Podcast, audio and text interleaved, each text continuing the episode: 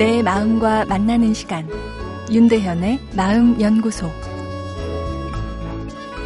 안녕하세요.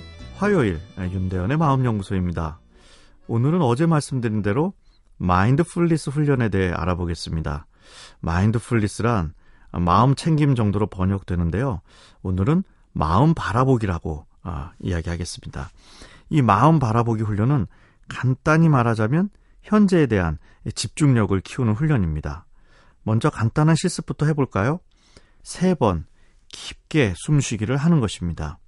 세 번 깊게 숨을 들이마시고 내쉬면서 공기의 흐름을 어, 느껴보는 거죠. 어떠신가요? 음, 약간 나른함이 느껴지지 않나요?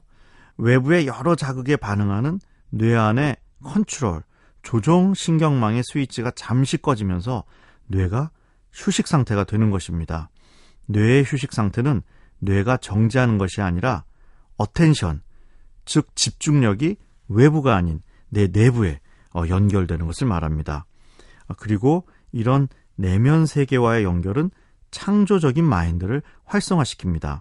단적인 예로 우리가 자는 동안 꾸는 꿈을 보면 우리의 잠재력이 얼마나 대단한가를 느낄 수 있죠. 시 공간을 초월하고 상징이 가득한 그 어떤 예술가의 작품보다도 어, 난해한 한 편의 영화를 어, 우리 뇌가 자동으로 찍고 있는 것이 바로 꿈입니다. 내가 인식하지 못하는 창조적 예술가의 뇌가 내 머리 안에 담겨 있는 것이죠. 잠을 자면 외부와의 연결이 차단되면서 내부에 내 예술가와 연결이 되는 건데요.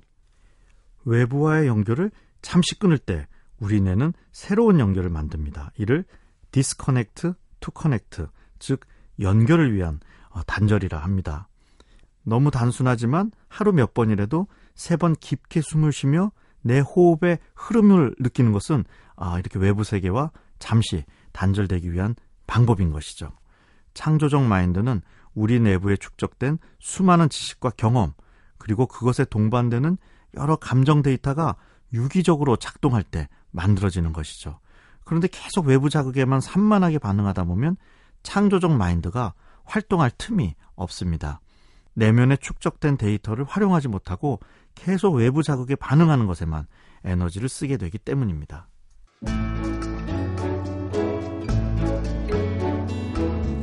윤대현의 마음연구소. 지금까지 정신건강의학과 전문의 윤대현 교수였습니다.